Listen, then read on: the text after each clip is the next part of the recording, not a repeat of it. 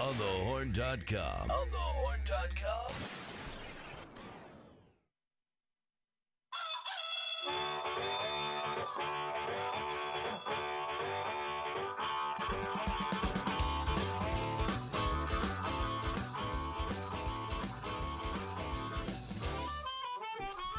Live from the On the Horn studio in Glastonbury, Connecticut, this is Black Eyed and Blues, the Black Eyed Sally's Radio Hour, sponsored by Gateway Financial Group, the accounting firm of Budwitz and Meyer Jack, Deepwater Seafood of Avon, Sherpa Technologies, and CentralCTDental.com, Doctors Camp, Sambor, and Lupini.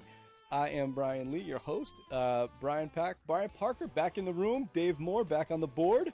Uh, what's going on, fellas? Anything going? Uh, the same old, same old. Okay. And you're having so much I'm fun with your mic. some- I'm having some mic issues. Does this thing go up at all or no? I think you're gonna want to depress the bottom there. and There then- we go. We Much go. better. Okay. Shut up, Brian. Why is it What look are all wobbly? I don't know. What's that about? I don't know. What'd you do? Nothing. You know, there's these things called screws. All right, that's much better. Oh, I feel much stabler. Much more stable. Flawless. Hey, how was your how was your trip there, Slick? It was good. Mic up. I want a little more than that. Did you play some golf? Did you do anything? You were in Florida for goodness sakes. You came back. It's 40 degrees. I, uh, If you were I lucky. played a little golf. Oh, did I you? did. yeah, let me get the good headphones. I'm Okay. tired of using the bad headphones. Okay. you know, we may have to invest in more headphones here. okay. I'm just saying. Oh, thank God I can hear you. Try you. to remember that. But uh, is this camera on? Because I don't need yes, it. it is on? It is on. Oh, that is unfortunate. I feel so bad for y'all. Um, no, it was good. Uh, we spent a week down there in Florida and uh, had a great time, and uh, came back and uh, still do not have a name for the kid. That's how it is. Okay. was that the was that the mission when you went down? Was to We really wanted to have a name for the kid. Taylor, as in tailor made. Uh, you can't because it can be both a male and female name, Okay. so we can't have that. And Mehether Bell is just not working. Come on. no. I love Mehether Bell, The but it's chat not- will be disappointed. I know. That's I'm going what to continue to wanted. call her Mehether Bell on the air. though, Okay. Okay. So Every, that'll Just make everybody because. happy. just because. Cool. Okay. Uh, Dave, you're a little more comfortable on the on the uh, board this week. A little more. I'm not sweating as much, but then again, it wasn't so hot today. So That's true. That's true. It is funny how it gets like nine million degrees in this place. Yeah. You know what's kind of fun is just kind of taking this little microphone for a walk. taking a it for a walk. Hey. I'm, uh, I'm here all week, just flew in from Chicago, and boy, are my arms Boy, are my tired. arms tired. Oh, Oh, here we go again. Bada Uh, bang, zoo zoo. All right. Normally on the show, what we've been doing the last couple of months anyway is if we're going to have somebody call in, they call us at 7:20. This evening, it's not going to happen. It's going to happen at 7:10 instead. We have Jimmy Thackery from Jimmy Thackery and the Drivers calling us. So we're just He's gonna got to get on. we're gonna um, BS for no, we can four play. minutes. No, we can play. We'll play one song. all right, we and better then hurry we'll up. uh, and then we'll jump in right after that, and hopefully Jimmy gives us a call real quick.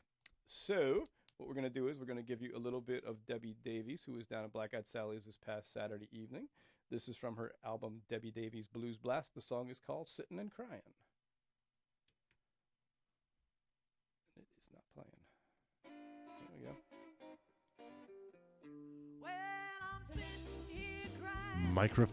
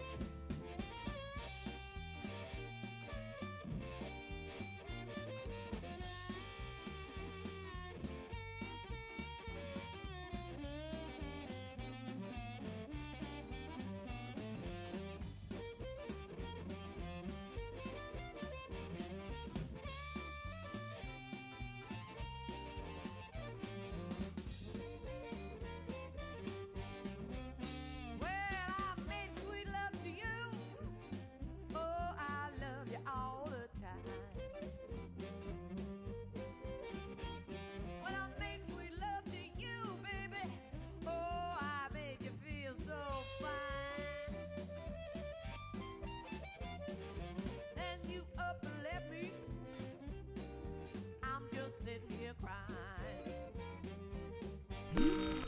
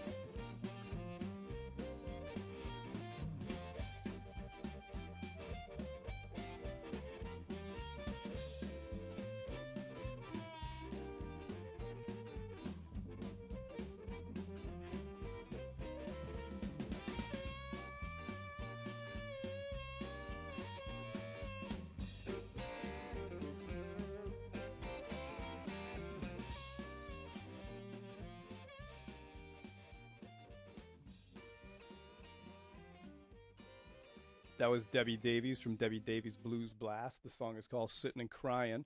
Uh, the phone just rang. Hopefully, Jimmy Thackery gives us a call back. Part of the problem was he's got a show at 7:30, so hopefully we can make this work. Uh, I guess we can just sit and vamp for a little bit. Uh, this past weekend, I decided to uh, have Friday evening off and go up to Cafe Nine in New Haven. I've never been there before. Pretty cool little place. We saw Paul Gabriel and his blue, and it was actually it was Paul Gabriel and Billy Bileka playing with uh, Duke Robillard and his band, and it was a phenomenal show. Cool little place. Have you ever been to Cafe Nine, either of you, or no? I think I have, but I think I don't remember it. Um, but uh, Gabriel is great. What a great. Uh, He's fun. yeah, man. I would is, love. He's fun. We, we should do that. Um, if you want to take off o- on one of these nights, I know you work most nights, so this is special stuff. But Yeah. if you do on like an off night, let's get the let's get the girls together and, and go out and do something. Sure, anytime. Absolutely. It's kind of like And Busman's holiday for you to be going to another. I actually got and- and Locale. You know what the funny thing was? I probably knew 15 people there, and it was it was all like, "What are you doing here? Aren't you supposed to be working tonight?" I said, "Well, I am, but they said you've worked hard the last couple of weeks, so you get a little time." So I liked he's it. I he's had, calling in. oh, good. Are, Okay. are you answering the phone? Yes, I did. Okay. Jimmy, you there? Are you? Do you have the iMac, Dave? Yep, Look down I am. at the board. I am. Yep. I think Yeah. you have the wrong thing potted up. There he is. I bet you that's him right there. Jimmy, you there? Yeah, I'm here. Hey, All what's right. going on, buddy? How are you? Well, other than a really horrible echo, just fine. Ah, okay. Sorry about that. Uh, we got you coming in this coming Friday. It's been a long time since you've played Sally's. Uh, seven, eight Yeah. years. I'm guessing. I've been there. I've been there for at least five. We haven't seen you there since I've been there. Well, it's been a long time since we've been back. We're really looking forward to coming back there, man. Excellent. Uh, I saw you at the Berlin Blues Fest a few years ago. We had you with, uh, let's see, Tinsley Ellis was there, Alexis P. Suter. Absolutely, That was a hell of an afternoon of music and evening. It was tremendous. I Uh, remember it being very hot. yes, incredibly. it was about 95 or so. Uh-huh, yeah. Lots of beers were consumed. Uh, Many. one of my friends actually just saw you this past weekend in Cleveland. Oh yeah. You played that. Was it the Winchester House or Winchester Room, whatever it is yeah, in the Cleveland? Winchester. It- it- it's a converted bowling alley. It's Oh, okay. fun. Is it like uh, like Brooklyn Bowl? Do they still bowl there, or No, no, no, no, no, no. They took all the alleys out and uh, put a bunch of folding chairs and a stage in there and just let everybody have at it. And uh, it works out actually very well. It's the best sounding bowling alley I've ever played in. Okay, He said put it's- it that way. he said it was one of the best sounding rooms he's been in in ages. So It my- actually is, man. I mean, it's really they've got a great sound guy and some real good equipment, and he knows what he's doing with it. So it actually ends up sounding very good. It's the top uh, live joint in Cleveland right now, which is kind of amazing. You know, uh, Cleveland being well known for a lot of live music and oh, stuff. absolutely. You know, uh, go figure. The bowling alley wins. uh, Mike, he he asked me to to relay this question to you. He wanted to know who the woman who was singing with you that night was. her name is Mary Bridget Davies. Okay. And um, when she's not out with me, sometimes she is actually playing the part of Janis Joplin in the um, uh, Broadway play about her life. And uh, some other times she's actually out with Big Brother and the Holding Company. Oh wow, And uh, then she has her own band on the side, of course.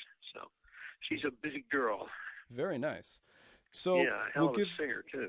That's what he said. He said she was she was amazing, absolutely amazing. Uh, Yeah. So we'll give we'll give a- people a little bit of background on you. Born in Pittsburgh. Yep. Raised in D.C. Yeah, that's correct. For many many many years, played with the Nighthawks. Yes. Cut my teeth with those guys. Started when I was, uh, you know, just a nipper. And, uh, you know, went till, uh, oh, let's see, I guess I was with them for 17 years or something like that. Okay. And started my own band, the Assassins, went for about five years with them. Um, that ended up being too big a band to really cart around, you know, 13 pieces and stuff. Oh my. And uh, finally disbanded that, went to a trio, nothing like, you know, sim- oversimplifying things.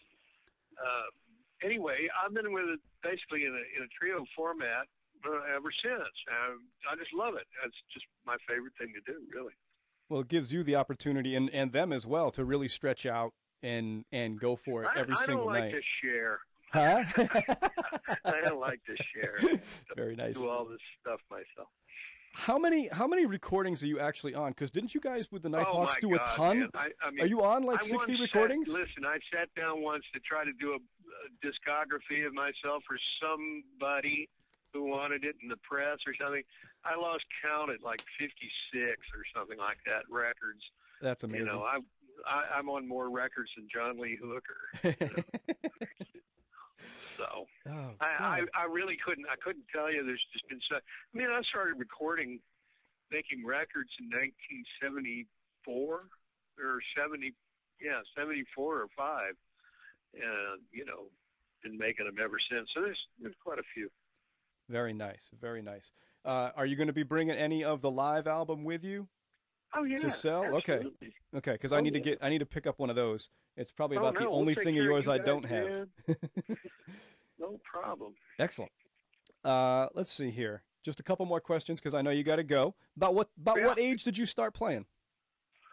Um, let's see. I, you know, somewhere around uh, 12, 13, you know, about when the hormones began to kick in, you know. Usually we Oh. ask everybody why did you want to start playing guitar, and the answer is always chicks. Well, exactly. it's a pretty simple answer usually. We like that one too. well, you, well, you kind of figure out pretty easily, you know, that piano ain't going to do it. No. Plus you got to cart that thing around with you, and it's too heavy. yeah, I, you know, no, no, no offense to the keyboard players and stuff, but yeah, yeah, in 1966, uh, you know, I mean, uh, that was that was what we were going for, you know.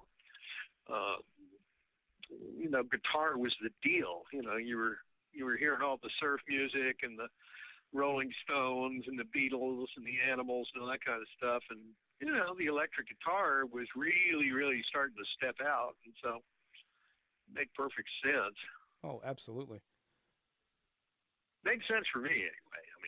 You know, I I went and saw my my first little rock and roll band in seventh grade. Saw those guys in the gymnasium, guys that I you know knew from the halls of the school we went to, and uh, there they were standing up on a stage with microphones, electric guitars, and wires, and screaming at the top of their lungs with the veins popping out of their necks, and the girls that we were all trying to get lucky with were all standing in the front row, you know, swooning. I'm going, hey, that's for me. I got to get me some of that. you know, yeah. Found my shortcut through life, mom. yeah, medical school or that. I'll take that. yeah, medical school or this stuff. Yeah, I think I'll go with this stuff. Yeah, yeah.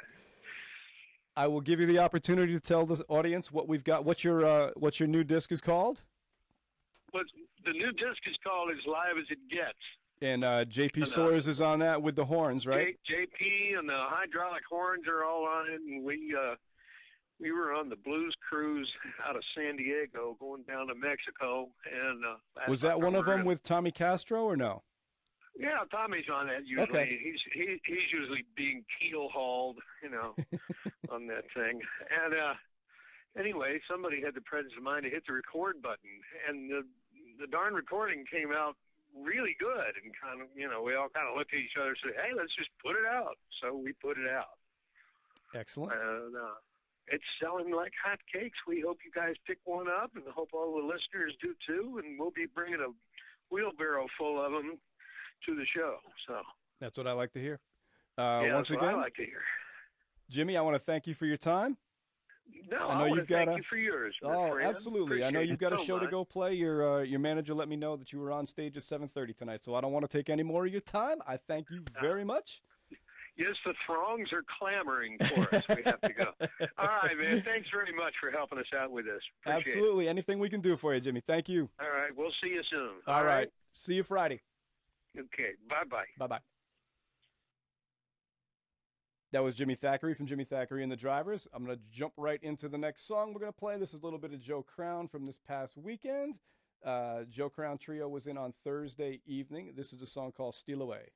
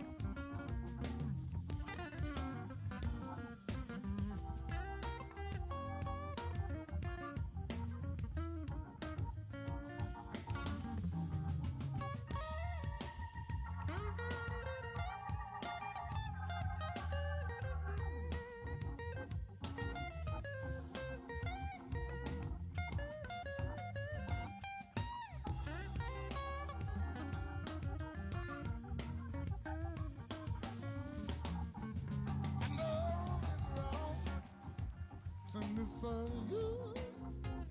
There's no other be with you. On folks, if like have to do. I won't tell nobody else. I'm gonna keep, I'm gonna keep it all to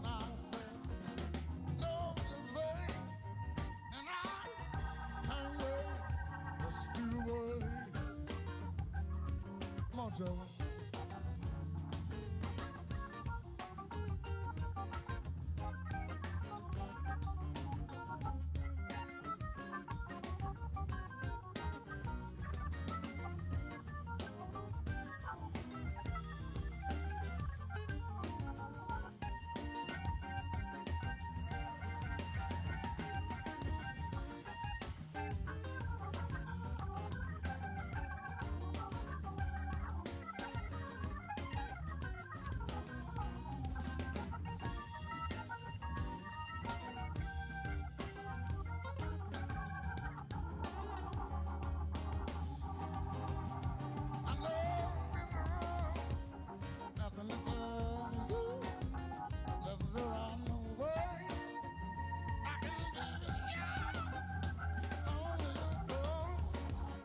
Give them the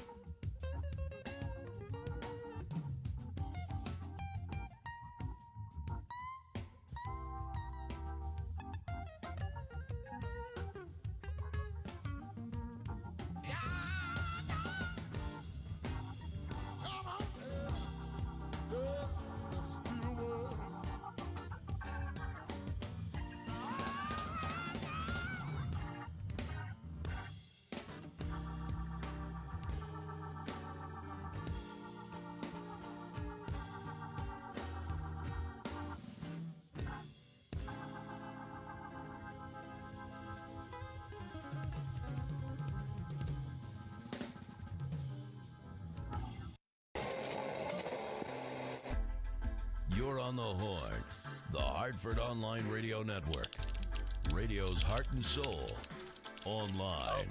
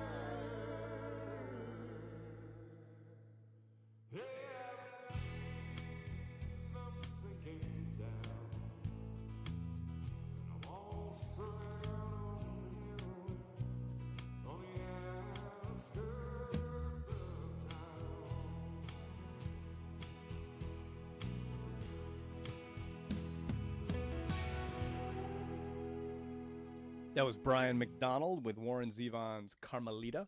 Brian's going to be coming back on the 27th of April. We're going to have Brian in the studio with us the 24th of April again for the entire evening. Uh, it should be a lot of fun. That's going to be awesome. He's got he's got a lot of really cool things happening to him right now, so I think it's going to be a lot of fun to have him in the in the studio with us. Uh, potentially with uh, with an author who has written a biography on Warren Zevon called Lawyers, Guns, and Photos. So if uh, if George, the guy who's the author, is in the area, we've I've offered him the opportunity to come in and do a little bit of stuff with us too. So again, that'll be April 24th. You'll be hearing a lot more about that in the next couple of weeks. So we're going to move on to uh, this. Uh, excuse me. Next f- Saturday, the 6th of April, we have Mike Crandall band coming in. Uh, so I figure I'll give you a little bit of Mike right now. Wonderful harmonica player, great singer. Uh, uh, April 6th is that? Yeah, Saturday, I believe. Yep. So here we go. Here's the Mike Crandall band, just living the blues.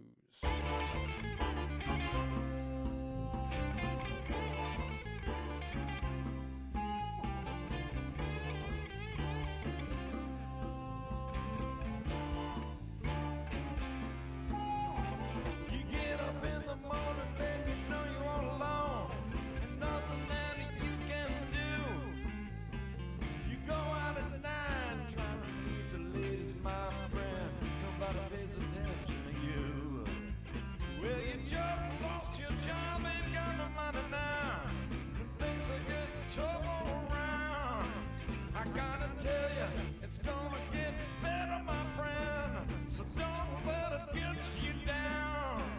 I said, people, you're just living the blues. I said, people, you know you're just living the blues. Well, now things are getting tougher, life is getting rougher. Seems like the world's coming to an end. Little bit of love. Seems like you ain't even got one friend. What goes up comes back down. It's gonna get better. Something's gonna come around for you. Don't ever give up. Good Lord's gonna tell you things are gonna get better for you. I said, people, you're just living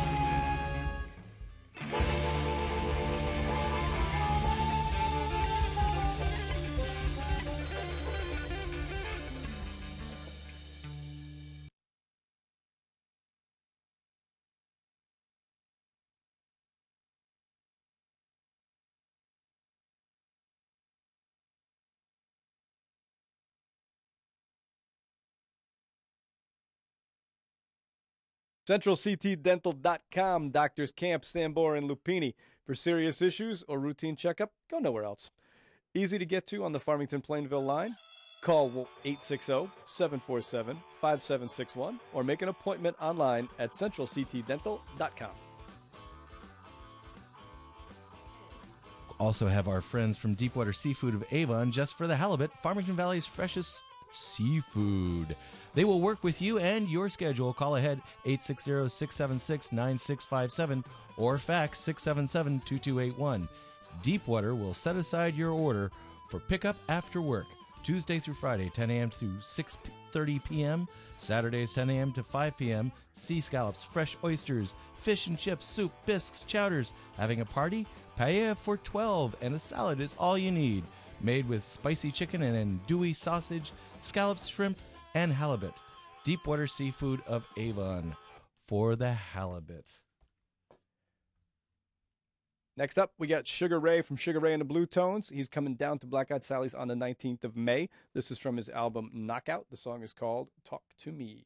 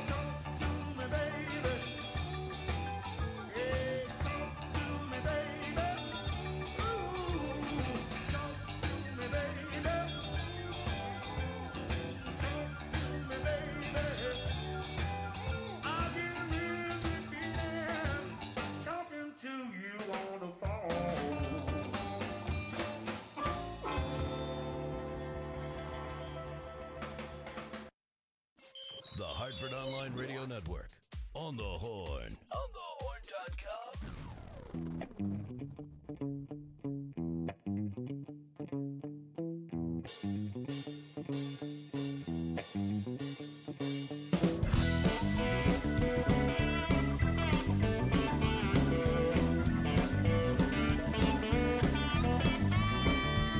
Well, I begged my doctor just the other day. Please give me something to take this ache away. Said, I don't know, don't think I should. For a couple hundred dollars, well, maybe I could.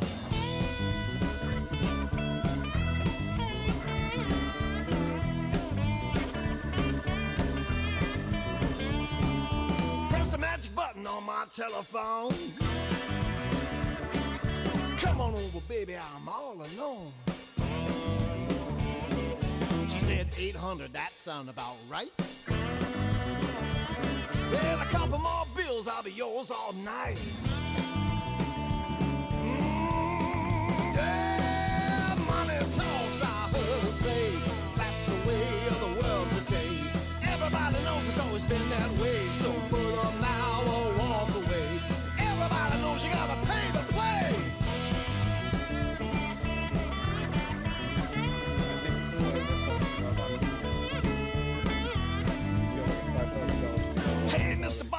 pour me a shot? Wild oak whiskey, not that tucky rot. Well, I love Stilton, Tennessee. It's gold medal stuff and it's sure to please.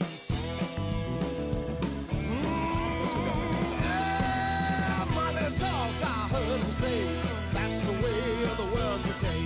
Everybody knows it's always been that way. So put up now or walk away. Everybody knows you gotta pay to play. This, not one of those songs.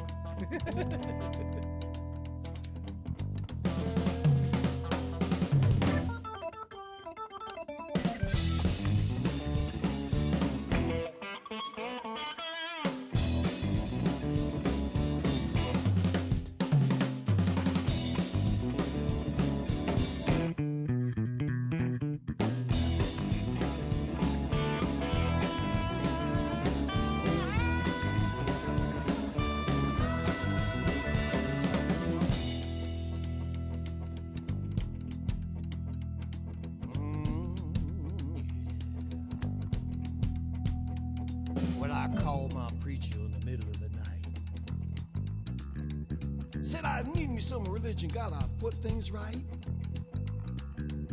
He said I saw you last Sunday when you came to pray, and you didn't throw nothing in the big brass plate. Money talks, I heard him say, that's the way of the world today. Everybody knows it's always been that way, so put up now or walk away. Everybody knows you gotta pay to play. Even Jesus knows you gotta pay play.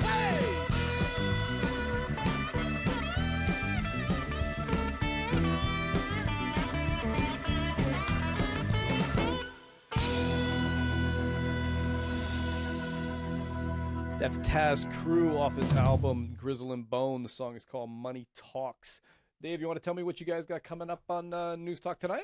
Well, it appears as though we are going to have Senator Michael McLachlan.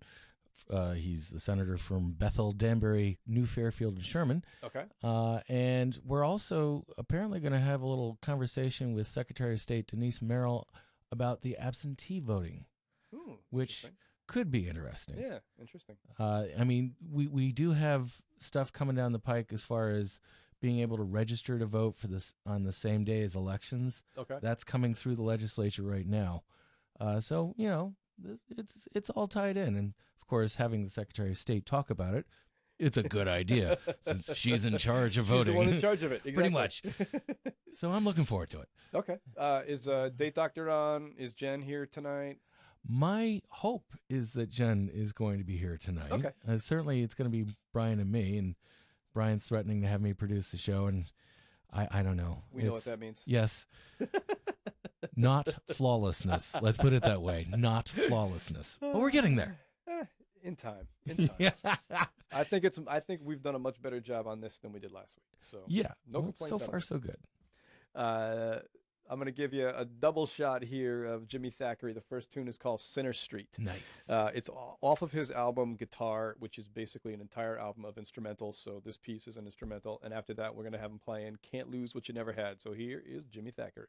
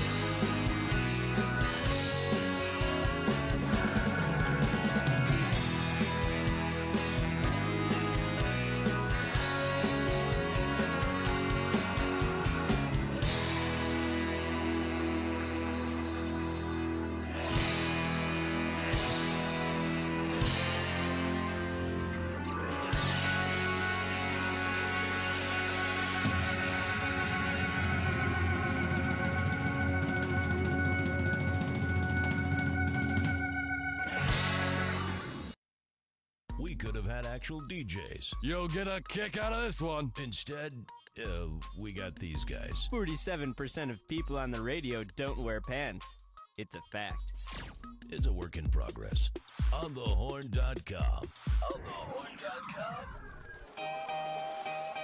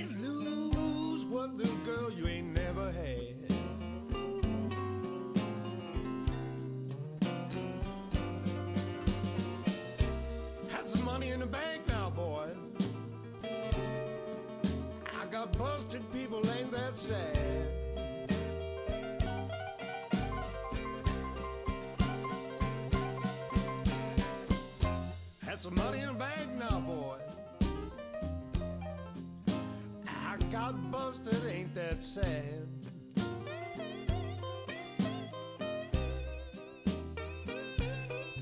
Well, you can't spell what you ain't got. You can't lose what you ain't never had.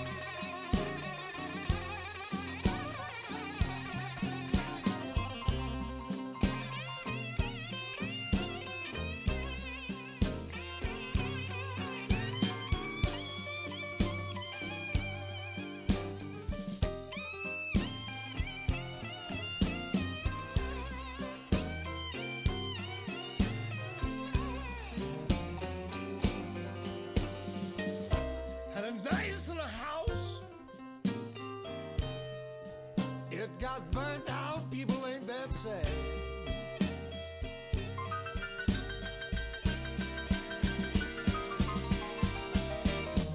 Well, you know it was my own fault. It got burned out, people ain't that sad.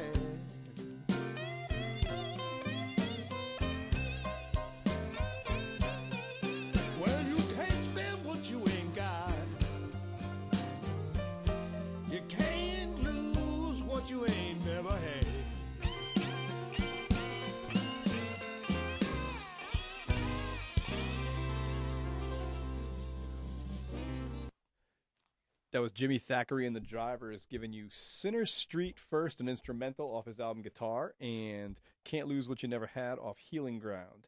Jimmy's going to be at Black Eyed Sally's, as we said earlier in the show, this coming Friday, this coming Saturday, the return of Christine Ohlman. Looking forward to that. Here's from Christine's album, The Deep End, is the song The Deep End.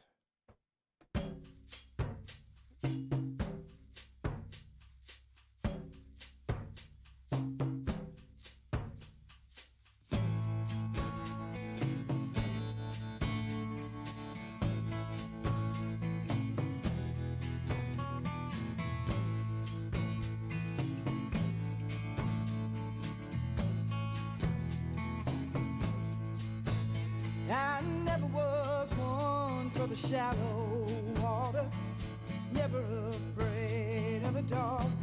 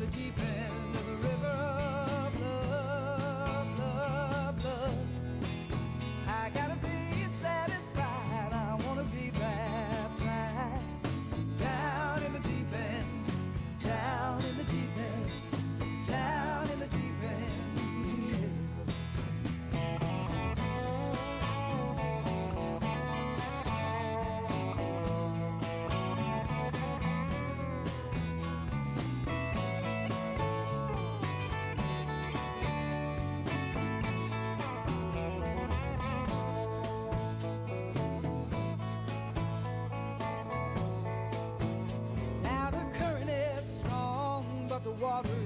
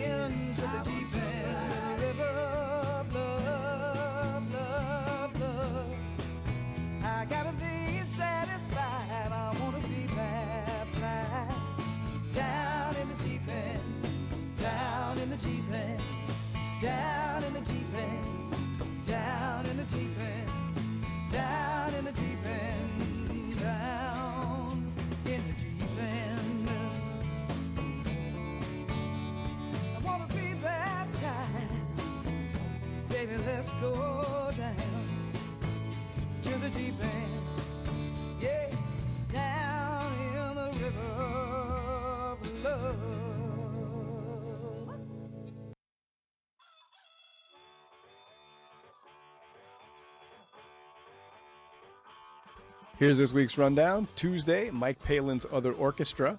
Wednesday, Community Jam Blues Open Mic, this week hosted by Tim McDonald. Friday, Jimmy Thackery and the Drivers. Saturday, Christine Ohlman and Rebel Montez. Monday Night Jazz, the featured artist next week, or artists next week, will be the Hartt School Ensemble, directed by Lummy Span. I hope to see you all down at Black Eyed Sally's this week, but if not, please continue to support live music wherever you are. See you all next week.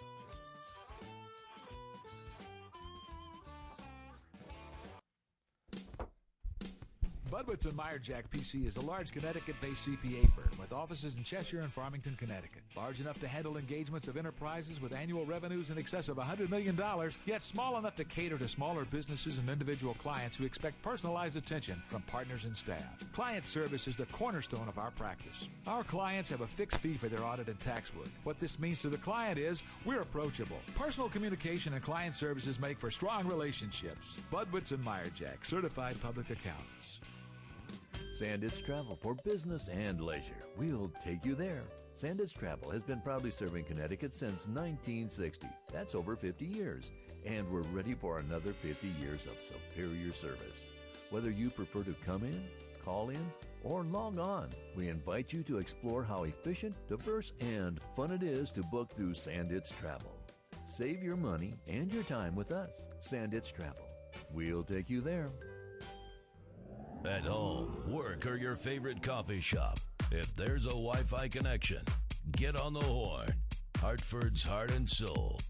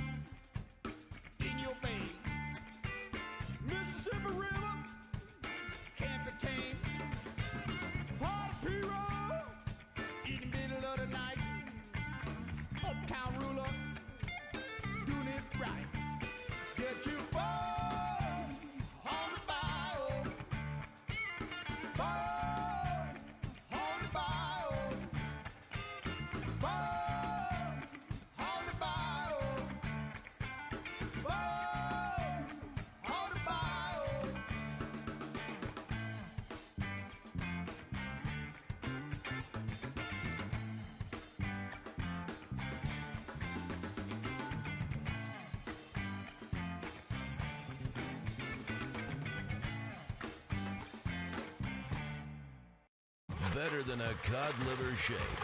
And a lot more accessible. On the horn. OnTheHorn.com.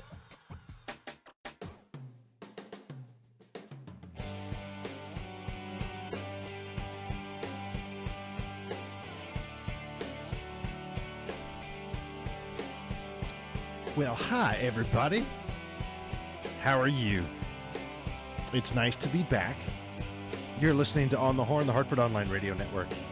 And News Talk tonight brought to you by Gateway Financial Group, the accounting firm of Budwitz and Mayerjak, Deepwater Seafood of Avon Sherpa Technologies, and Central CT Dental.com. Doctors Camp, Sambor, and Lupini big show tonight. Uh, kind of a round robin of discussions. We're going to try a couple fun things We've just ripped a couple of headlines and, and talk about them. But also, uh, State Senator Michael McLachlan is going to be calling in. He's the Republican from the 24th.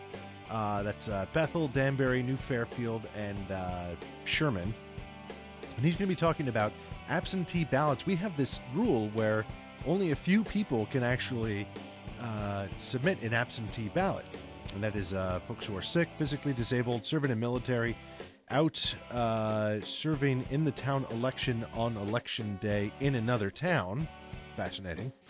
And if you're just regular, you know, traveling that day, um, and also if you religious reasons uh, prohibit you from taking part in this secular activity, which is voting. All day religious? All day religious things.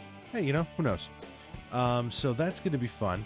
Oh, I see we have uh, our good friend Tom Hill in the chat room. Hello, Tom Hill. Met with Tom Hill today. If you don't know who he is, you need to go over to uh, the Waterbury area and listen to him on WATR. Uh, great little show he has uh, going on over there on Saturday mornings. Tom, nice to see you. Figure out a username and password, and you can say hello to me in the chat room. um, but so we're going to be talking to uh, McLachlan about that, and then uh, just some other kind of fun stuff that we thought we would run through here. And uh, did we want to do the news? Are you ready for the news, or are you gonna you gonna skip this week? what was that? That you know, was, last uh, week, Pregnant pause. last week we had time off we had time off for good behavior. And Dave, but Dave had to behavior. do the other shows. He was producing the other. I was actually just talking to Tom Hill today at lunch about this, uh, how he runs his own board and he likes all of that kind of stuff. Thanks for the the hunky lunch, Tom Ooh. says. okay. hunky lunch, and oh my, that's very exciting. Um, I don't know what that means. we had uh, cowboy steaks grilled in the fire. Um, but you know, t- typically I'm I'm from the kind of old school generation, just from the guys that you know taught me radio, where you, you run your own board kind of thing. But most of the really really successful folks uh, have other board operators, and there's a few things that you always have to do as the producer to run, um, or or, or the, the the main talent to run. But last week, Dave was there in my stead for the other two shows, the music show and uh, and the business show. And it showed. and uh and you know it was his first it was his first big week doing it. And i wasn't here so that was exciting. He did a little bit under my tutelage uh, the week before. But uh so this week they said you know you're gonna get dave on your show this week and you're gonna know what it's like not to have the crispness. But i think you're doing a great job. Let me tell you Oh, there's a lot you. to learn. If you guys saw the board it's huge. It's it's bigger than any broadcast board i've ever worked at. You know most broadcast boards are about you know 15 to 18 channels and knobs and buttons everywhere. This thing has hundreds of buttons and knobs and sliders so 24 channels. 24 channels. Just it's great. So it's, it's a lot to learn um, I i'm do- here with uh, dave moore obviously and uh, jen just hello jen Hi, Brian. How you i was looking at my schedule you're taking off in a couple weeks what were you doing again Uh, I have a, a business event. a business event Yes. yes are you going into business Nope. excellent and the mystery continues we don't actually know how I what she fundraise does during for the a day. living. She fundraises. I do political fundraising, and there's a, I believe there's a fundraiser that night. Which you know, it's it's a big big deal. So Yes. we are now entering into the political season. That's right. Well, It it's actually kind of. I mean, I'm not allowed. Wait, I'm not allowed to do that much fundraising during session because we're not allowed to raise from lobbyists and Ah. PACs and stuff. Right. So it's rare that we can get a bunch of regular individuals together. Do you think you should pot up the um the uh, hotline phone number just in case so you didn't have I the will. Other one there instead of raising up the other one? I do have news if you want. No, well, we you know t- concentrate on this. You're doing a great Who needs job. news? Who needs news? News schmooze. We got lots of stuff to talk about here. This is interesting, and uh, we got about four minutes to, to discuss this. The Obama campaign has canceled some of their merchandising. All these campaigns that you can always buy. You have one with Obama and a beautiful scarf I do. That I think your your mom gave to you or something. Yes, it was There- actually made in Kenya, Of course, of course, it was. not by his grandmother or whatever. Oh, I was really going on the not Oh. made in the USA. No. But anyway, there's another joke there. But um, my, Oh, don't do it. Don't do it. Don't go there. Pull back, pull back. I don't believe it, but it's just a good joke. Um, so they are they are canceling their hoodies. You know, they they get you know all sorts of hoodie sales. So if you want to buy a hoodie with Obama on it, they've canceled that because of this uh, Trayvon Martin controversy, and uh, they were temporarily discounted to forty bucks before they finally said, you know what, this is just not going to work. You know, I, it's interesting though because I've heard of people wearing hoodies more often to try to protest. Like, why just because you're wearing a hoodie or a hijab, for example, also with this woman who died horribly, also, Mm-hmm. um, that clothing shouldn't matter. So I think that's, I, I'm actually kind of perplexed. I, I mean, I'm doing this. surprised by it because, I mean, if it, it was already up there, it was already for sale. It wasn't like he, after this, you know, after Trayvon Martin last, was it last month or two months ago now? It was a month ago. It was a month ago. Um, you know, after that, it's not like they ran out there and said, "Hey, you know, we need to commission these these Obama hoodies." Yeah, I don't under. You know, I it was don't already up there, and and I get it. So I think they could have gotten a pass. I mean, you would probably get some guys like Rush Limbaugh who would, you know, unfairly pounce take on it. advantage of it. But I, I don't know.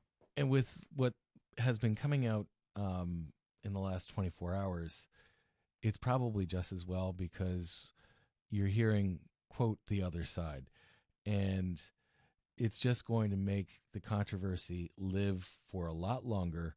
And the campaign does not need to deal with that kind of stuff. I don't know though. I don't understand why they should stop selling hoodies because hoodies are not. I mean, if no matter what the actual truth is, the Mhm. fact that somehow a hoodie, I, I just, I, it's just like you know, women shouldn't wear provocative clothing because it makes them more rapeable or whatever. I mean, I Mm. really have a problem with you need to be careful what you wear.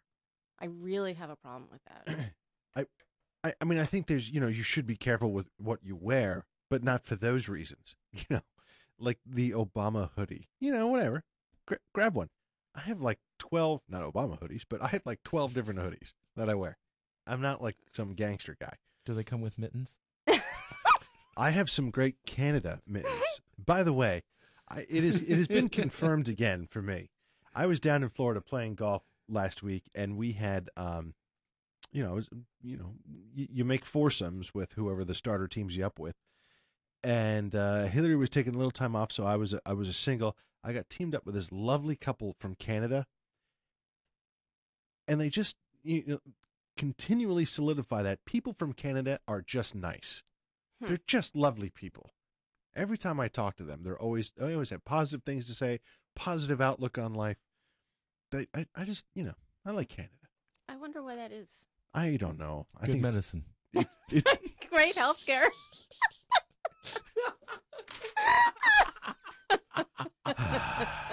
They're really healthy, eh? eh? Uh, a little quick hit thing here before uh, before uh, Senator Mike calls in. Women uh, beach volleyball players don't have to wear bikinis at Olympics from Yahoo Sports. First of all, Speaking of clothing, I didn't know. I didn't know they had to. Yeah, I think that's interesting. I, I didn't know that there was a requirement, but apparently they were required to do this. Women beach volleyball players don't have to wear bikinis in the 2012 London Olympics. A new rule announced Tuesday said the, partic- the participants in the uh, summer's beach volleyball competition can wear shorts and sleeved tops, whatever that sleeved tops, as opposed to sleeveless. Yeah, right. Okay. Uh, athletes in the event have exclusively worn bikinis since the sport was introduced in 1996 in Atlanta. Competitors can also wear bodysuits in cold weather. Man, if it's that cold, you really shouldn't be playing volleyball. but Right, right, exactly. um, Get hurt. But this is interesting. Shorts of a maximum length of 1.18 inches above the knee. So you can't have like the uh, like the basketball shorts or shorts, whatever. or Right. board shorts. But I don't think you would want that because it would Yeah. interfere with. So, I mean, if someone did wear that, you would have an advantage. I would imagine. But um, so I don't know. But it'll be interesting to see if, you know, like what if there are some of the folks that wanted to wear the bikinis and now they would feel now they would feel awkward and silly that they're still wearing the bikinis when they don't have to. They're trying to be sexually uh, excitable or whatever. I mean, I don't, I don't know. Right. I mean, I wonder where the rule, I mean, where the change came from. Was it The Queen of England. Of course, it would be the London Olympics that would insist. Charles being so excited now. Oh dear. I mean, you know, the Star is already running stories about how Charles and Camilla are Splitsville. So, What? yeah. Really? Oh really? Yeah. Oh, you're really up on the news. Yeah, it's a scary Especially that kind of news. Who would have known? I, Men I in really, Black, you know? I pay no attention. It's kind of fun to have a Queen of England and stuff. Um, It's really fun. I mean, it's it's fun just for the sake of like it's a figurehead and whatever. Just so I for get the that. wave. Right. but it And is bizarre. It it is. oh, Tom Hill says uh, my hoodies from the Farmington Country Club are very suave. And you know what they are? They are. You want to make something of it? They are. Don't. Come on Don't- now. Don't be down in the That's country hard club. hitting Country Club of Farmington. If they Hard made all hoodies pink, nobody would be scared of them. They should Yeah, just but no say one you would can buy buy them. hoodies, but they have to be pink. Hot No pink, so you can see them at night. Great for South Miami. Pink hoodie for the gay guy. Shh. I'm just saying. I don't know. I don't know if that would really go over very well. Yeah. I'm trying to read this. Uh, AP reports the field at London's beach volleyball competition won't be dictated by world ranking. Qualifying tournaments on various continents will fill 24 will fill the 24 teams. Now I'm trying to figure out how that relates to the story of women beach volleyball players don't have to wear bikinis. I'm wondering if this is one of those like Did they put a headline up there to get you in? And it's click like, me in and then I mean th- but they did go through the whole rule here. A little cut and paste mishap. Probably. Yeah. You know that happens a lot though with um with, with these headlines because you know uh, all, all of us in in Blogsville we want page views so we have to be very creative with our headlines and not creative like lie but you Right. just want you want to get a really good headline out there You want a hook. much like the old days when you know you would get the newspaper and you know you would only see the very first headline or something like that you wanted a really good headline um, but now there was a, a, a controversy with the new ipad the new ipad whatever the generation 3 Mhm. that they're stopping the naming of them right. um, and one was uh, you know overheating and there is no overheating problem but the people wanted clicks and i think it was Ah. it wasn't cnet but it was one of these other you know Oh. tech Oh, blogs That's interesting. Okay. and uh, and apple just en- ended up like laughing at them saying there's no overheating problem Right. like we've been playing games on this for like 24 hours straight no overheating problem but Now, that, I, it's an interesting. Well, I don't know how interesting it is, but these days, keywords are the things that tend to get you more clicks. Is that right? So it's it's not even necessarily Yeah. that a headline can a headline not necessarily be that provocative, but have the keyword. I mean, there are certain keywords that yeah will bring you more clicks. Yeah, the, I mean, all of this is based on an algorithm that Google changes often, Right. and no one really knows what that algorithm is. So the real key is, well, I mean, their goal, Google's goal is, they don't want you to cheat the system. What they want to do is get people who provide original content on a regular basis and have a lot of it Right. those people are, is what Google is trying to push to the top. And there are very um, smart people out there who know how to play the game and, and get some of the stuff out there that maybe shouldn't really, you know, news aggregators. You could even say that uh, we're a bit of a news aggregator. There's the Guess- hotline. Guess what? The That's it. senator's calling in. Terrific. You want to answer the phone before it Uh, rings too many more times? we have answered the phone. Uh, is this uh, Senator Michael McLachlan? Senator McLachlan, how are you? Michael, how are you, sir? This is Brian Parker. Welcome to the show. Thanks for calling in. Thank you, and I apologize. I have uh, I have to be on the cell phone speaker, but I got stuck in a meeting. Oh dear, I, I hate those pesky meetings. Was this uh, was this uh, private meeting or was this for the public meeting? Uh, actually, it was the uh, Republican town committee meeting in my district, and they were doing uh, candidate endorsements. So uh, that's part of the process. You have to get the nomination of your own party first, and then uh, you move on to the general election. There you go. Now you are. Correct me if I'm wrong, but are, are you also involved in real estate? Is that your main job? Yeah, I'm I'm uh, uh, commercial real estate. Person. Okay, that's what I had heard. I, I had had that's, lunch that's with this. actually how you have to make a living uh, in Connecticut. It's a part-time legislature with a about a thirty thousand dollars salary as a legislator. So Well, are you saying that that's not enough? What are you? Come on. How you, you know ramen noodles, my man, ramen noodles. Um, now I, I actually had lunch with uh with a gentleman named Tom Hill from WATR today. Oh, we and- lost him. And uh, oh, we lost him, huh? Yep. Well, Hopefully he'll call back. clearly it was because I mentioned Tom Hill's name again. There's some sort of thing you can only do it like three times. I went to, for the fourth. It, wa- it wasn't going to work. It's like Beetlejuice. It's like Betelgeuse, but uh, which is interesting because that's actually how you say the name of that planet. Right. Is Betelgeuse, but he Really? was Beetlejuice. Huh. But Beetlejuice is the movie. It's a Right. great movie. It is a good movie. How we're going to get back to this discussion, I don't know. but uh, let me tell you about it. Um, Secretary of the State Denise Merrill testified at a public hearing on Friday in support of a proposal to modernize the state's voting system uh, to include constitutional amendments to clear the way for no excuse absentee balloting. Now, it sounds weird because it says no excuse, but what that means is you don't have to have the legitimate excuse for um, wanting to vote by absentee ballot. Uh, right now, in order to qualify, absentee ballot must be you must be sick, physically disabled, serving in the military, out of town on election day, working at a working as a poll worker at another town. Yep. Here he comes. Great, or uh, or for religious reasons. Uh, Mike, you there? Michael Bueller. I'm I'm hearing fuzzing, so I, it it sounds like he's there, but he's not there. Mike, you there? No, he must be in a bad cell area, yeah. and that's why. Yep. And he's gone. Okay. Oh well, Modern technology.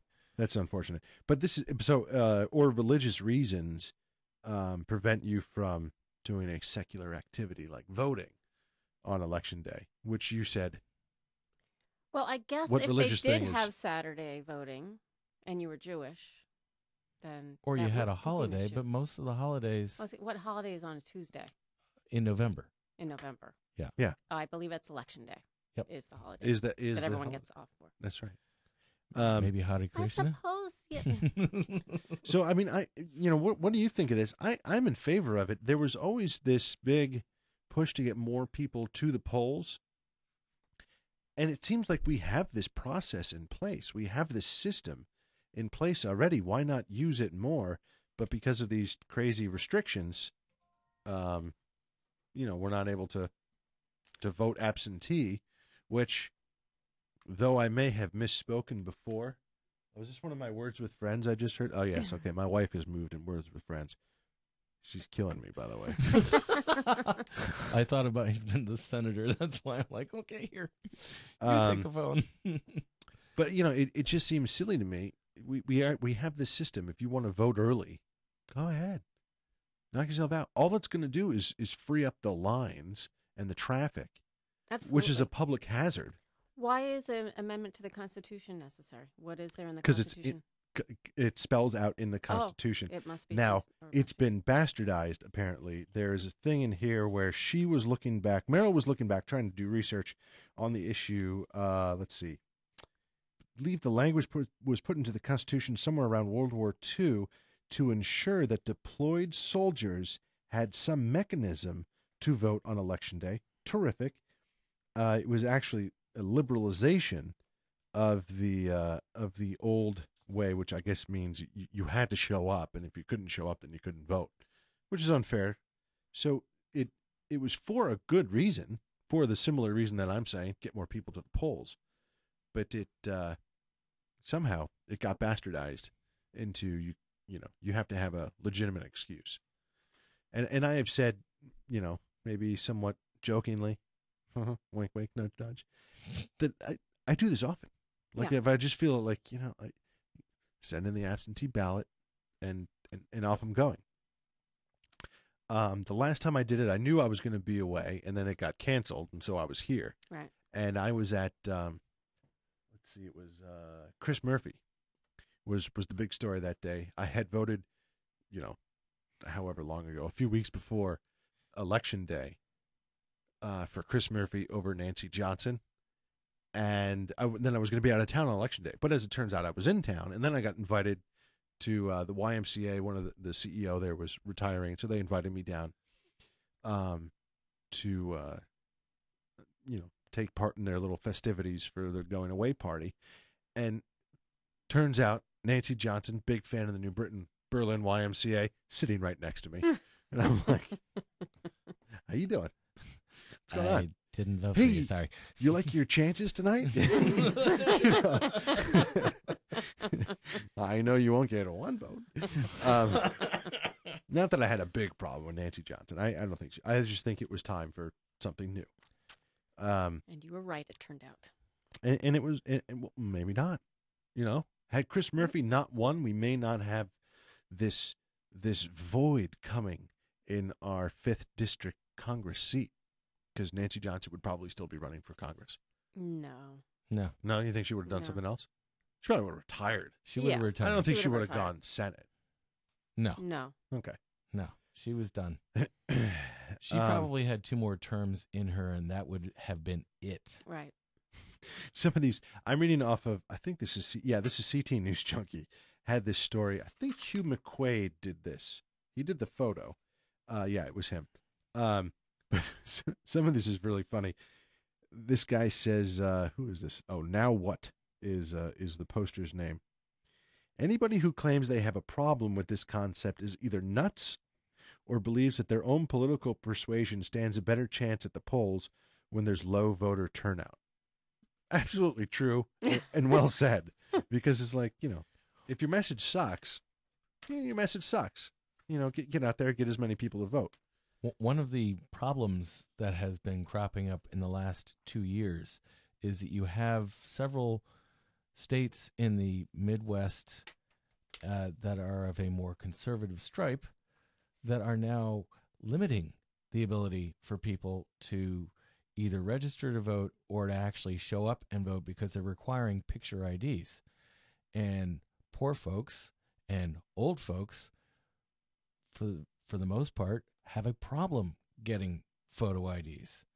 So you're talking about the Republicans saying, "No, we're trying to, you know, organize and make it simpler to run the elections." And the Democrats are saying, "You're trying to cut out various and sundry blocks of people from being able to vote, uh, mostly our base." And so you have this. eh, It's been happening in Wisconsin. It's been happening in Indiana. Uh, it's interesting how Connecticut is going completely the opposite direction. Let's see if we can get. There we go. all right uh senator mike are you there Sorry about that. When you know when you're in rural Connecticut, you still have to climb to the top of the hill to get uh, cell coverage service. It's like the old days of the antennas on our TV. You know. All right so let's see. You cover four areas bethel danbury new fairfield and sherman. Which one dropped your call? I was on the Sherman New Fairfield border, and that's Oh. uh, that's actually an area where uh, the neighbors don't want more cell towers, and I don't blame them. you don't play but you've got you, you dropped the call. Come on you, you gotta blame them. Someone's got to be the scapegoat here michael. Yeah, well, I've I've defended the neighbors when they wanted to oppose a cell tower, so well that's that's good it is. Um, we were talking about uh, uh, Denise Merrill uh, testified on Friday in support of a modernization act to the Constitution uh, about this no excuse absentee ballot voting.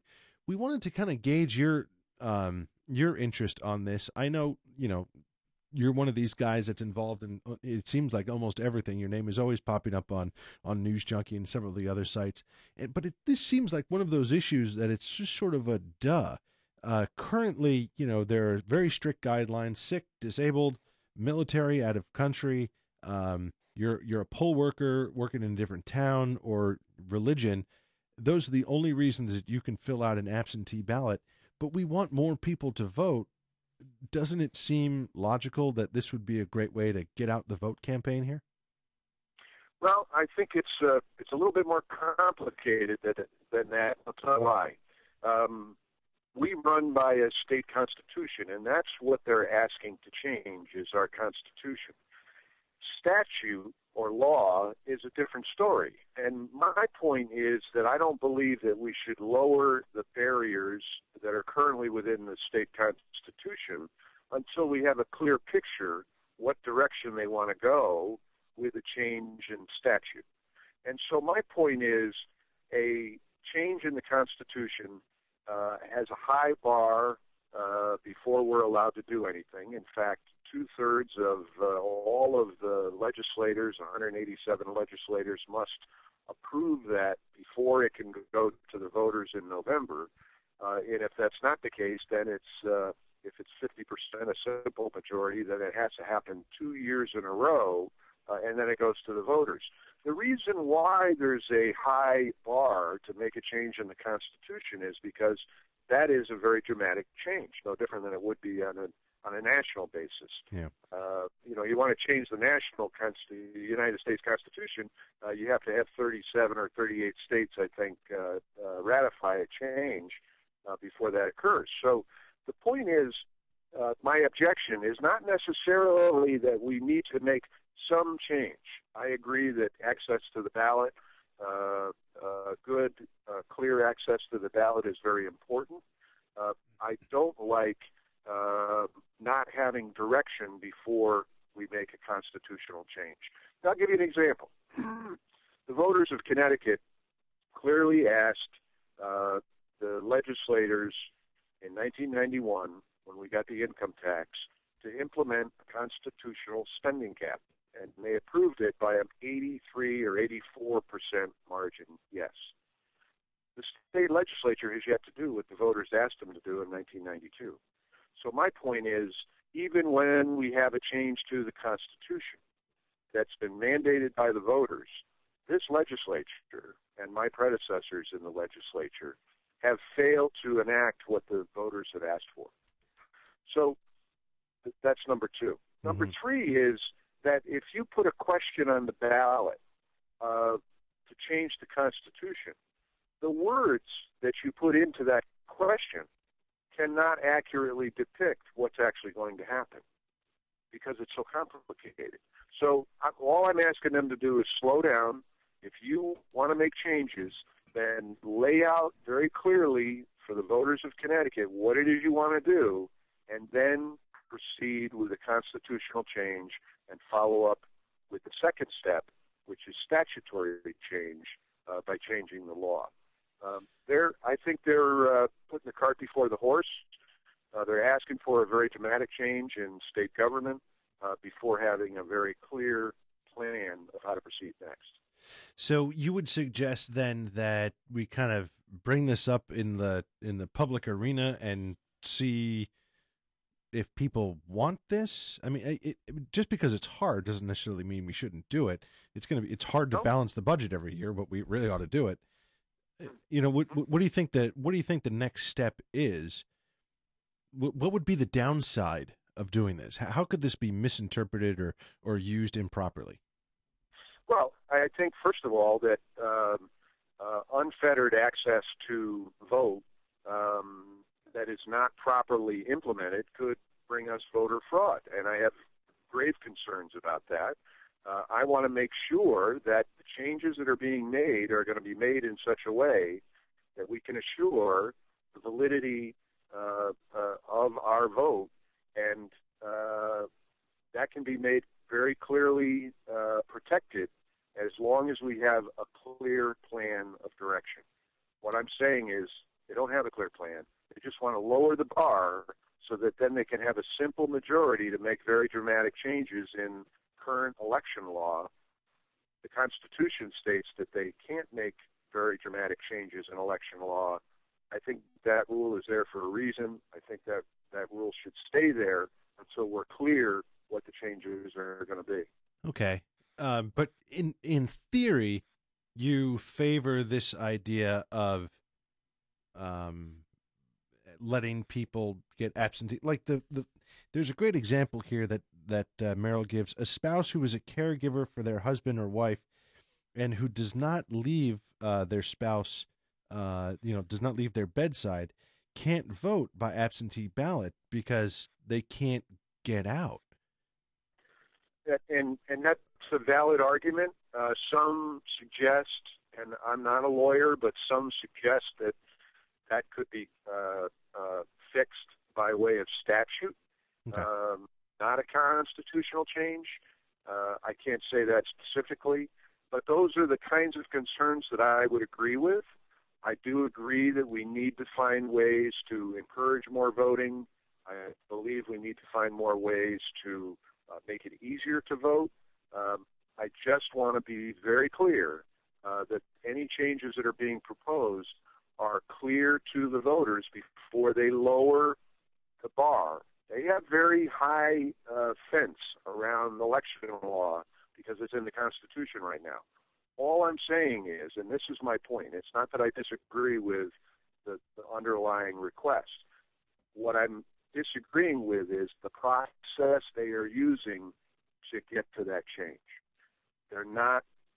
Um, uh, they're putting the cart before the horse, I believe, very strongly in, in this regard, and I think that they need to have a clear direction before we lower the bar. Okay.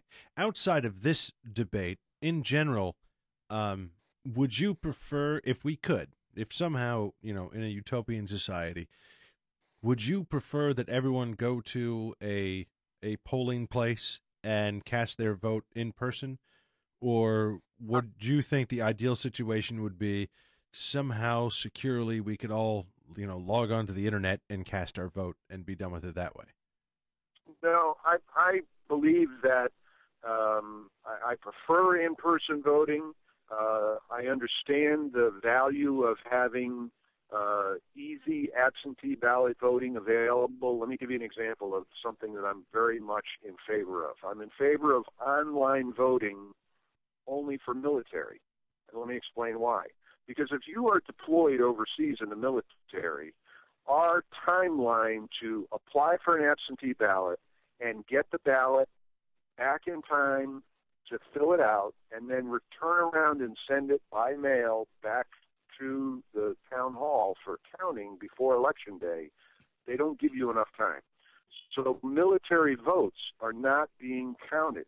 I believe the military should vote online. Uh, and If we could set up a way to do that now, we could do that now through secure defense websites. Uh, Right. And I believe that that could be done securely. I'm not necessarily in favor of that being available to the general public. Okay. And you would just say, I imagine by military, you would include folks, you know, other federal, federal and state employees who are, by the very nature of their job, not in the country. Uh, we could talk about that, sure. But, I mean, you Uh, know, it- there's there are hundreds of, um, you know, Treasury Department employees that are uh, across the globe helping helping other uh, countries right now on loan, really, from the United States Treasury Department. Uh, you know, set up a more and more vibrant, uh, you know, economic system for themselves. Clearly, those folks would probably be in, in the same boat as as military personnel, right? As as with the State Department employees which are across the globe. Yeah, I, I think we could talk about that. Um, uh, I think that's a valid point. Um, there are, you know, American nationals working uh, uh, overseas. We we can talk about those things. I think that the the reason why I support uh, I mean, we talk about military because that's the biggest population that's overseas that are American citizens. Uh, I, I believe that they are disenfranchised under the current absentee ballot system, and that's across the country. It's not just Connecticut. We have a tight window of availability from when the absentee ballot applications are available to the time when you can get that processed and get it in. And uh, uh, you know, it's a three-way uh, U.S. mail process. Uh, you apply for the absentee ballot. It is mailed. The ballot is mailed to you. Then you have to set mail the ballot back. So it's three times in the mail, and it all has to happen in a relatively short period of time, which can't happen uh, with the current mail delivery system. So uh, uh, I'm in favor of online voting for that purpose. Uh, secure online voting through secure government websites. Uh, I think that, that that overcomes the security objections that have existed in other states with online voting. Okay. We've been talking with uh, Senator Michael McLachlan from the, the Republican 24th, Bethel and Danbury and New Fairfield and Sherman. Hey, buddy, thanks very much for your time. We do have one little question here. If you can do it quickly from our chat room, they want to know how long you've been in office and why did you put yourself out in the public arena? Uh, well, that's a good question. I, I was uh, elected in 2008, took office in January 2009. I'm in my second term. I just announced last night that I uh, decided to run for a third term. Uh, so if I'm successful, uh, uh, that would mean a total of six years. We have two-year terms. I've been around politics all my life. This is my first elected office, but I've been a campaign worker and a volunteer, and uh, uh, I just believe that public service, uh, in my mind, is uh, is very important for our uh, uh, country to, to operate well, and, and it means a lot for me to try to pitch in in a small way uh, by way of being an elected official. Well, certainly we do appreciate that and we do recognize that. You know, it's interesting. It has gotten very complicated, all of the issues here in not only in, in the United States, but especially even in Connecticut. Do you think folks like you, do you think those sort of positions should become now full-time gigs as opposed to part-time gigs when it was, you know, you work in your office and then you go and when it's in session you try to work out some bills uh, for the state. Do, do you think these should become full-time positions now? Well, you know, there are arguments in the, in favor of that uh, across the country. The state of New York, uh, legis- uh, a state senator in New York, uh, I think, is paid uh, $160,000 a year. A state senator in Connecticut is paid about 30000 uh, We're a part-time legislature between three and six months out of the year, depending upon which year it is. Um, others would say that uh, legislatures only meet every other year and only for a short period of time.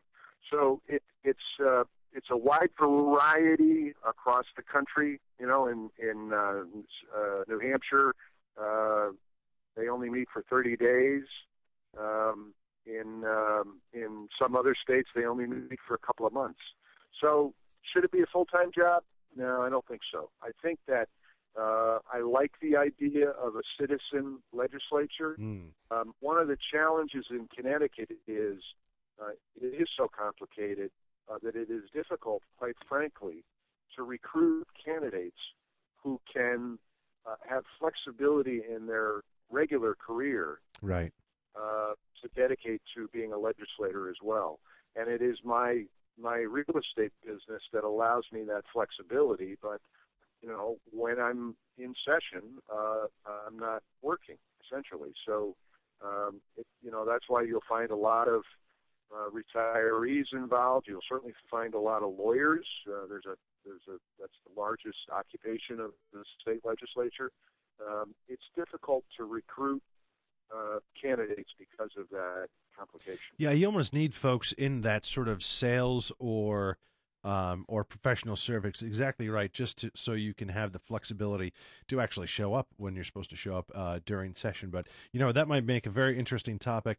Uh, Mike, it was great to have you on. Would you mind if we uh, if we got you on again in the short time? Thank you. Appreciate the invitation and uh, and keep up the good work. All right, pal. There he is. Uh, our good senator, Mr. McLachlan, there from uh, Bethel, Danbury, New Fairfield, Sherman. I actually don't know what town he lives in. Wouldn't it be funny if he was like from New Britain? It, it should be one of the four. It should be one of the four, but you know, it is the state of Connecticut. Um, hey, listen, we're going to do a, a little, uh, a little. I love you to uh, CT. Uh, I'm sorry, uh, centralctdental.com while Dave cues up the other commercials for us. Uh, Doctors Camp, Sambor, and Lupini, thank you very much for your support. Folks, for serious issues or just a routine checkup, go nowhere else. It's easy to get to on the Plainville Farmington line. You can call ahead at 860 747 5761. Or get this, I think this is so smart for dentists, so good, you can make an appointment online at centralctdental.com. We are News Talk tonight. We're going to be back right after this.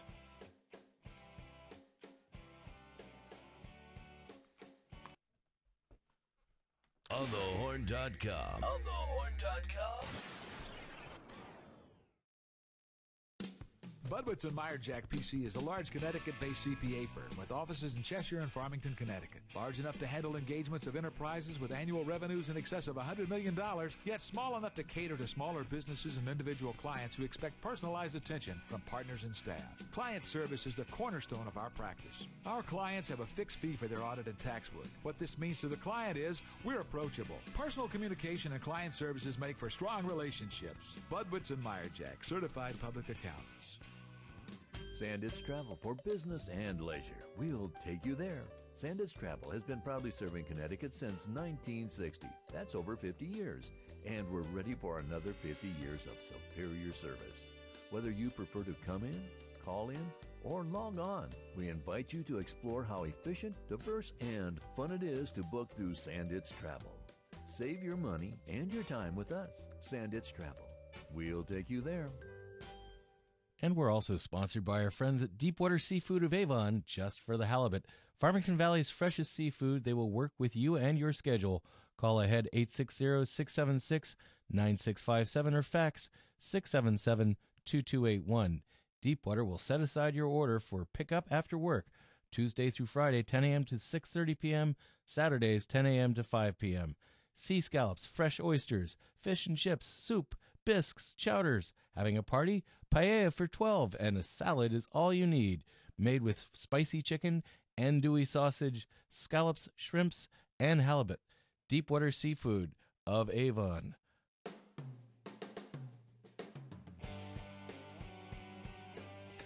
Okay. We're back. Did you miss us? when you do those, you can just, you know, you can give yourself a little bed music just for fun. Yeah. I'm just saying. Okay. I'm just saying, you know. Thanks. Yeah, treat yourself. do something nice for yourself. He's a quarter kid. Buy a clue. I love you. I like, you know, the news bed, but What What is the story with you cutting the music off so fast? Just put the music. Put the music back on. for the love of God. It's like you go. Yeah. It's a fade. The audience should not. They're listening to the music. It sounds great. They shouldn't even notice that it's not there. Oh. Uh, anyway, you'll never guess what the most popular, quickly adopted gadget in history is, unless you're Jen Just, who guessed it earlier. It's because I read the story early in the week. Um, I would have really thought like iPod. I would have even thought iPad because of the boom. I would have thought the iPod. what was the question again? You'll never guess the most popular, most quickly adapted gadget in history. Actually, cell phone is what I would have guessed. Cell phone Is took this- a is that while. No, cell phone took a while because that was in Oh, the eighties. quickly adopted. Yeah, quickly adopted. Right. CDs. CDs, no. Pretty good guess though. Pretty good guess. It's the boom box. Isn't that interesting? They had a chart. Yeah. you can- And remember how big that was? Oh, I yeah. remember. Yeah. Gosh, what the You heck? had people with huge shoulders. Yeah, yeah. I- I can't remember what movie I was watching. It could have been like Back to the Future. It could have been that uh, sleeper movie, Woody Allen. yeah, yeah. yeah. Uh, but I can't remember. But they were saying, "Oh, it's wonderful in the future. Everything has gotten so small and so wonderful, except radios. They just keep getting bigger." hey, Willimantic still has the Boombox Parade. Do they really? Oh, yes, they do. No Oh, kidding. fun. Annually. Do they all play the same song, or No. it's just no. Well, noise? what they will do is they will have two radio stations that will simulcast. oh, that's good. and so you do have that, but then you have some people who will like play their own music. That can be fun. Yeah. That is a great marketing thing for a radio station. Oh, absolutely. Have your boom, have a boombox parade. WILI. That, that's that's In their Willimantic. big claim to fame. Hmm. W I L I. Isn't that the? It's just good company or something like that. Something like that. They have they have like one of the cheesiest slogans. Good company. Radio. You just did an ad for them, so. well, yeah, we'll be sending them a bill in you know, Yeah. the next day or so. It's fourteen dollars. hey, by the way, did you buy your Mega Millions ticket? I did not. Three hundred and sixty-three million dollars. I Lord. heard coming over here. 225 if you take the lump sum after taxes. No, it's got to be less than that. Maybe 180. Yeah, I think it's half Yeah, yeah. because it's a lump sum paid out over twenty years. But anyway, the um, I I was talking with a friend of mine today. You know, my problem is that I don't get mathematically in my head. I know my chances don't really go up that much after buying my second ticket or 30th ticket or Right. 74th ticket for this thing. I know really doesn't make that much of a difference, but in my heart, I feel like it's I, I really need it. But what I it doubles your chances. If you get two, it double. It should double your chances. but it doesn't. I know. It It feels that way though. It's two out of 333 million. right. Yeah, it, you still have As basically no shot. one. No shot. So what we were discussing today with me and my friend was we need to get our brains in the mode of if I buy one, what am I buying? I'm not buying a lotto ticket to get a chance of this. What I'm buying is the is the 10 minutes in the car after I buy the ticket. That's what I'm buying. Okay. So it, it can cost me $30 or it can cost me $1. I still only get that 10 minutes after buying it to fantasize what I would do with that money. Right. Okay. So I got to just, I got to get it in my head that all I'm doing is I'm, I'm overpaying for something. I'm buying, A little fantasy. I'm buying the ticket. I'm spending a dollar just so I can have that 10 minutes in the car driving wherever I'm going. Right. Oh, well. Hey there. I don't hear anything, Dave. What? It says they don't hear anything. I don't know why because we're all potted up. Oh no, Or- but they're some of the guys are responding, so I don't know. Hey there, I don't hear anything. Maybe it's just oh, audio's fine. It says I don't know. Doug is playing with his system or something. Doug in the chat room. So what would you guys do with the? I'll give you a couple seconds to think about this as I read the next story. What would you do with your three hundred and sixty-three million dollars? Let's say lump sum, you get one eighty, and then after taxes, you get a hundred. So you got a hundred million dollars in your pocket. What you gonna do? What What are you going to do now? ABC News did a very interesting things. Tips on buying the lotto ticket, which are very very interesting. One, they said you have to pick your own numbers. Really? Not only you can't leave it up to the machine. It says, don't buy quick picks. Pick your own numbers, and then you have homework to do in order to pick your own numbers. You have to go online and you have to get the set of numbers and make sure that your numbers that you picked have never been picked before. How do do Really? that? I don't know, but it says go online, so that way there must be a way. Huh. And then stick with your strategy. Don't change your numbers. Don't change how often you play. Play consistently. Play like a group of numbers or you know, 5 bucks or whatever it is. And then just commit to your numbers and that's it. And that's the only way. This is kind of like, you know, if, if a kid gets lost in the woods, we tell him just stay there. Don't keep walking around Right. because like we'll eventually find you unless you keep moving you know so it's like you know the lotto the lucky lotto leprechaun there's an alliteration is looking for you in the woods and you keep moving around so just stay still and then avoid lotto fever which is exactly what i have Right now. See, which is buying I don't need to spend $74 on on 10 minutes of, of fun so but that you know there you go not to be a killjoy, but my strategy would be to take that money and put it in like a savings account. Yeah. And put the same amount over time regularly till you have enough money to say buy stock and then keep doing that and then you actually have money at the end. Well i as don't opposed to She- nothing. oh oh oh She's oh, talking about the oh. money that you would spend on a ticket. Actually Put it. saving the money. Yeah. i'll just talk to you for the rest of the I night know. So I said not to be a killjoy. Sorry. what's wrong with you Okay. I just had to A Jen, dollar? What are you if- going to do? If you had a hundred million dollars, So you've won. suddenly at your disposal. What are you Yeah. going to do? This is also going to sound killjoy. I would save like I don't know a couple million because you know it'd be Yeah. nice to have a nice house, and I would give the rest to charity. How how much would you give to charity? How much would All you the save? rest of it. Well, how, all right. uh, I would take two million and then the re- whatever the rest, because there's so many people out there that you know I would give it to.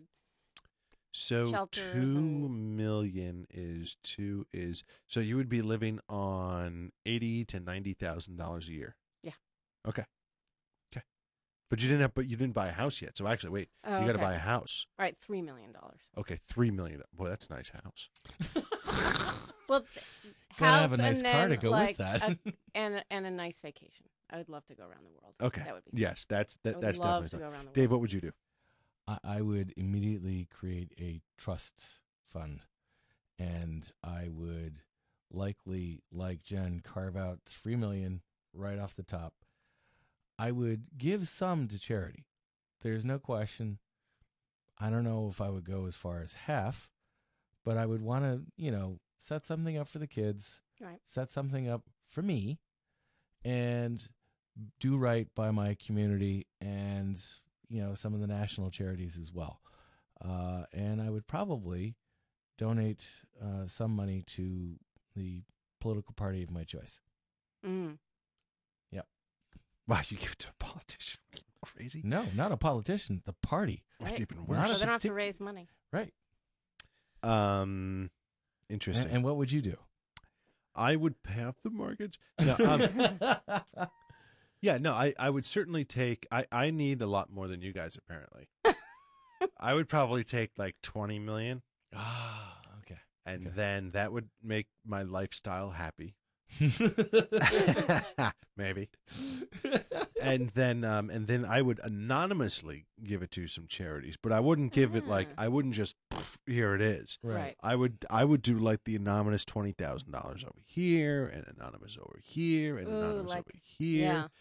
Because that way and I would give it to local charities. That's a great idea. I Oh, give yeah. it to like Yeah. very, very local Right. uh charities. Because I as much as I like, you know, things like the United Way and all that kind of stuff, I, I want to help the end user and I'll never have a position again in my life where I could help so many people directly. And I feel as if if I just give it to a big a, a- large charity bank, then I'm I'm not helping people. I'm helping them help people. And I want to be the one with the good feeling. Right, right, right. And if you did it over time, like you're saying, like you would have that good feeling more often because you wouldn't be doing it all Yeah. at once. I like that. So Good I would vibrations. so I would take like a million dollars and give it to charity. so that gets me to 21. So what I have to have 78, 79 million? Yeah. And then I would buy my own broadcast radio station. Ooh. Nice. And I would make Dave Moore the morning show producer. Yeah. Remember- because he a loves nice me salary, so you much. didn't win. You didn't win. I won. I'll get you in another life. But that's what. But what would you guys do uh, out there in the chat room? Let, let us know. Here is a freaky thing uh, from Reuters. This freaks me out. This is the first ghost ship is Oh, appearing yeah. from the tsunami. If you guys can see that, Yeah, off, uh, in off, Canada. off the uh, coast of Canada. There, it is a huge cargo vessel, and it has just floated all the way across the Pacific with no one in it, making it through like somehow not capsizing or anything, Yeah, that's amazing. not steering into waves or or you know any of that stuff. Just lucky as all heck. Going through, and it is now off the coast of Canada. And can, I just, I think that is like the spookiest thing. You see this thing, and it is just rust laden. And I, I think that's fascinating. NOAA says that this is uh, the National uh, Oceanic and At- Atmospheric Administration says this is the first of a lot of debris that's going to be coming. Oh wow. And uh, but what do you do with that vessel now? That's a good question. You know, do you just say to the Air Force, "Hey, target practice, go go knock yourself out," which would be probably a fine idea, Navy torpedo. or or Navy or, or something like that, or do you say, you know what? There's, I mean, there's got to be something on here that's salvageable, including the vessel. Clearly, the vessel is well made. right. like it, didn't, didn't need sink. people to go all the way across the Pacific That's Ocean, pretty impressive. even though the Pacific is Pacific as opposed to the Atlantic, which is very obnoxious. um, but um, Pacific has its moments too. Yeah. Believe me. Six, 60 foot waves. Ouch. yeah, Yeah. I, I mean that's that, That's that's incredible. But what do you guys do with that? I mean, do you just I'd turn it into a reef. I'd Where? make sure that Yeah, there that's a wasn't good so you'd any. have to take it? You'd have to put someone on board. Well, you got to offload Oh. whatever fuel is on there. Right, exactly. Make sure that No, that's all the true. hazardous materials. Yeah, that is all that hazardous materials. Yeah, so you probably God can't. knows what else is on there. Yeah, you probably can't just let the Air Force or Navy go out there and Well, you'd have, have the Navy fun. tow it in, and then you'd have the Navy tow it back out. Oh, that after seems like a lot of lake. effort. that seems like a lot of effort. Now, did you read this? Uh, this is s- slightly off topic, but sort of on that. Someone is there are a couple of climatologists that have opined that the crazy warm weather that we've had recently is due to the debris from the tsunami. I don't. I didn't read enough to figure out like what how that could possibly be. I don't think- I don't think it there's was enough changing debris. the current air currents or something. Unless Yeah, it was no. like Isn't that reflecting crazy? the heat that was then Oh, maybe, interfering. yeah. I don't Isn't think- that a crazy? uh, Just the It- fact it that is- anyone even thought to say it, I thought was Yeah. crazy. But I don't. I, I think they're looking for page views. yeah. Quite honestly, I, I th- and that that's what I think we're gonna call them. We're calling call them page views. Right. Those those kind of stories. Right. Exactly. We'll just uh, that's a page view right there. Oh my goodness! I didn't even get to the French Commune, home to twenty thousand doomsday cults, looking for alien salvation. Really? That'll be. uh No, you know what? I'm never going to tell you about it. You're just going to sit there and wish. Oh, I wish we had just a little more time so I can hear about the the French people waiting for the alien salvation. But really, past that, what I've just said, that's about all that there is to the story. That's what you get for putting Dave in charge. There you go. End it Not bad, wants. not great, but Oh, not bad. on. He did a great job. Philip. Thanks for listening to News Talk tonight. That's Jen Just over there. That's Dave Moore over there. Good Very special thanks to Evan in the chat room, our chat room moderator, Evan Robert. He's being called now on Facebook. Evan Robert. We love you, big guy. Great name, dude. And of course, sponsors, uh, thank you very much. Gateway Financial Group, the accounting firm of Budwitz and Meyer, Jack Deepwater Seafood of Avon, Sherpa Technologies. Sometimes I feel like I read that like I'm in an 80s car commercial. Do I say that too fast? No. Gateway Financial Group, accounting firm of Budwitz and Meyer, Jack Deepwater Seafood of Avon, Sherpa Technologies, Now and you Dental.com. Doctors Camp Hanborn and Lou Petey. It's great stuff. and that's all. Do we know what's happening next week? No idea. Dave is going to produce the show next week. That much we know. Like that hell. much we know. and uh, if you guys want us, if you guys run across a really cool uh, story, just send us an email uh, off the website. Send it to me, Brian at onthehorn.com, or Jen Just at onthehorn.com, or Dave Moore, who doesn't have email. you can send him a smoke signal. That'd be fun. No, we're red flag. You can't have any smoke. Guests for rent. There you go. All right, guys. We'll see you next week. Thanks so much.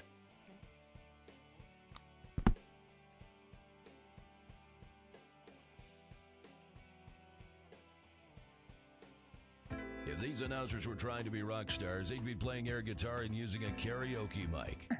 And they're our kind of people. On the horn. OnTheHorn.com. Budwitz and Mayerjak PC is a large Connecticut-based CPA firm with offices in Cheshire and Farmington, Connecticut. Large enough to handle engagements of enterprises with annual revenues in excess of $100 million, yet small enough to cater to smaller businesses and individual clients who expect personalized attention from partners and staff. Client service is the cornerstone of our practice. Our clients have a fixed fee for their audit and tax work. What this means to the client is we're approachable. Personal communication and client services make for strong relationships. Budwitz and Mayerjak, certified public accountants. Sandits Travel for business and leisure. We'll take you there. Sandits Travel has been proudly serving Connecticut since 1960. That's over 50 years. And we're ready for another 50 years of superior service. Whether you prefer to come in, call in, or log on, we invite you to explore how efficient, diverse, and fun it is to book through Sandits Travel. Save your money and your time with us, Sandits Travel. We'll take you there. No! better than the guys who had to choose between online radio or underwater pole vaulting. I don't understand what's going on here. It was an easy choice. Oh, yeah. On the horn. On the horn.com. Wow.